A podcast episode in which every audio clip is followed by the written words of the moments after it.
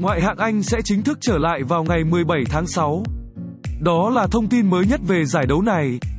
Đi kèm với thông tin trên là một thông tin khác đáng chú ý không kém. Đó là việc ban tổ chức ngoại hạng Anh chính thức thống nhất phương án tăng số lượt thay người lên con số 5. Trong buổi họp nhằm đưa ra phương án cuối cùng cho phần còn lại của mùa giải, ban tổ chức ngoại hạng Anh và đại diện các câu lạc bộ tại giải đấu này. Một điểm đáng chú ý là ngoại hạng Anh sẽ chính thức áp dụng luật thay 5 người khi giải đấu quay trở lại.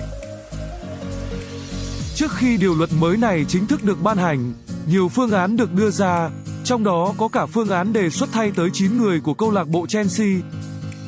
Việc giải đấu này sửa đổi luật thay người từ 3 lên 5 cũng là điều được nhắc đến từ lâu, nhưng chỉ chính thức được thông qua sau buổi họp. Trước đó, giải vô địch quốc gia Đức cũng đã áp dụng luật thay 5 người trong một trận đấu.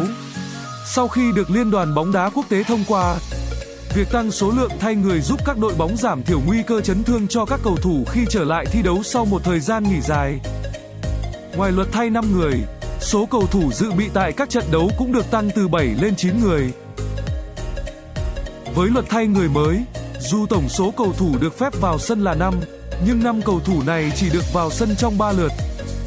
Nghĩa là sẽ có lượt phải thay nhiều hơn một cầu thủ. Điều này nhằm tránh việc trận đấu bị gián đoạn vì có quá nhiều lượt thay người.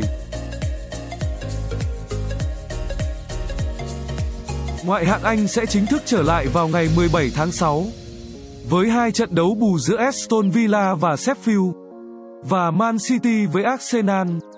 Sau đó 3 ngày, vòng 30 ngoại hạng Anh tiếp tục diễn ra bắt đầu từ dạng sáng ngày 20 tháng 6.